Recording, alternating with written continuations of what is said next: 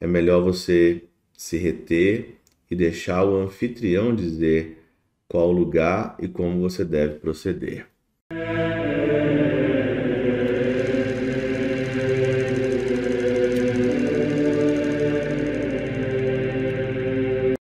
Em nome do Pai, do Filho e do Espírito Santo. Amém. Olá, meus queridos amigos, meus queridos irmãos, nos encontramos mais uma vez aqui no nosso Teose, Viva de Coriésio, Percoro Maria, nesse dia 4 de novembro de 2023. Hoje é dia de São Carlos Borromeu. São Carlos Borromeu foi praticamente aí o padre, e hoje ele é santo, que ele, é... ele orquestrou, ou vamos dizer assim, ele fundou o seminário dos padres, né? Foi com ele, então, que começou essa formação, esse movimento de formação dos padres, né? Então, São Carlos Borromeu é muito importante na igreja, muito importante para nós, muito importante para nós padres por causa disso. Uma das coisas também que eu aprendi muito com São Carlos Borromeu está aqui na minha escrivaninha, eu deixo sempre aqui. Opa, não cai. Deixo sempre aqui na minha escrivaninha, que é uma caveira, né?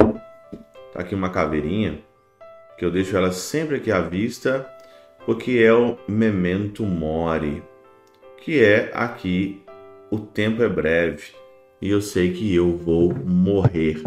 Na escrivania de São Carlos Borromeu, você vai ver aí que sempre tem uma caveira, né?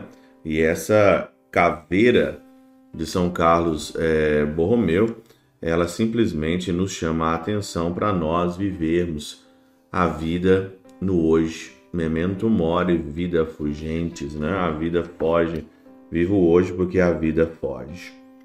O evangelho desse sábado aqui é Lucas 14, versículos então de 7 a 11. E a disputa aqui, você pode ler o evangelho na íntegra, é o Senhor que dá de fato mesmo um conselho para cada um de nós, dizendo que nós temos que buscar o último lugar buscar o último lugar.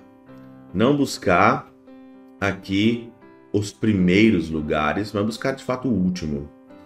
E aí então, você já ouviu aquela frase de Santa Teresinha, né? Que Santa Teresinha é, fala que é melhor, é melhor você procurar o último lugar, porque no último lugar ninguém briga por ele, né? E aí então São Basílio, né, Catena Áurea, diz o seguinte: é conveniente, segundo o mandamento do Senhor, ocupar o último lugar nos banquetes, mas lançar-se sobre o último lugar, disputando-o, é algo repreensível, porque destrói a ordem e causa tumulto. Eu fico imaginando né, que na época também de São Basílio, tem essas pessoas que são aí os puritanos espirituais, né, o pessoal aí da dos limpinhos, dos católicos limpinhos espirituais, que acham que a vida é, é, aprenderam alguma coisa na igreja e agora se lançam e disputam, né? O último lugar, disputam isso e aquilo e causam internamente também um grande furor em diversas situações da igreja. Dentro mesmo das, das ordens religiosas ou dentro mesmo aí das comunidades, você vê que tem pessoas muito limpinhas, né? Que em nome do último lugar, no nome da, no nome da modéstia, em nome do, do amor, né? Acaba não aceitando as correções, acaba não aceitando aquilo que tem que ser feito, né? Com uma falsa humildade. Aqui então, São Basílio, na Catena Áurea, está dizendo sobre isso, né? O melhor, portanto, como diz aqui o Senhor, é deixar o, ao anfitrião a escolha dos lugares à mesa. Né? Não é você que tem que ficar escolhendo. Mas será que o anfitrião não pode escolher para você o lugar? O anfitrião não pode te corrigir, dizer que você está no lugar errado, que você precisa ir para outro lugar? A minha reflexão passa muito sobre isso. Né? Às vezes, nós também, em nome de Deus, em nome da espiritualidade, a gente faz a nossa vontade. Né? Ah, eu quero o último lugar. Tá, mas foi preparado para você o último lugar? Será que o anfitrião ele não sabe melhor dizer qual que é o lugar que você deveria estar?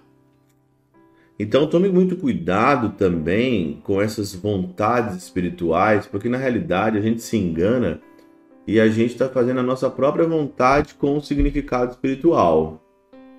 Porque leva tempo você saber a vontade de Deus e você, é melhor ficar no silêncio, você vai aprender isso no silêncio, não se mostrando, né? Assim, nos suportaremos uns aos outros com paciência e dignidade, procedendo em tudo segundo a ordem e não segundo a ostentação. Existe uma ostentação religiosa e às vezes a gente pode se ostentar no último lugar. Se ostentar com a batina, se ostentar sendo modesto, se ostentar sendo puritano, se ostentar participando daquela missa ou não se ostentar mais do que os outros, porque você é santo, que você é puro, que você pode ter o terço então aí na mão, você pode ter o terço no bolso, porque eu não vou naquele lugar, eu não vou naquele outro, que eu não bebo, que eu não fumo, que eu não faço isso, que eu não faço aquilo. Está ostentando um puritanismo religioso.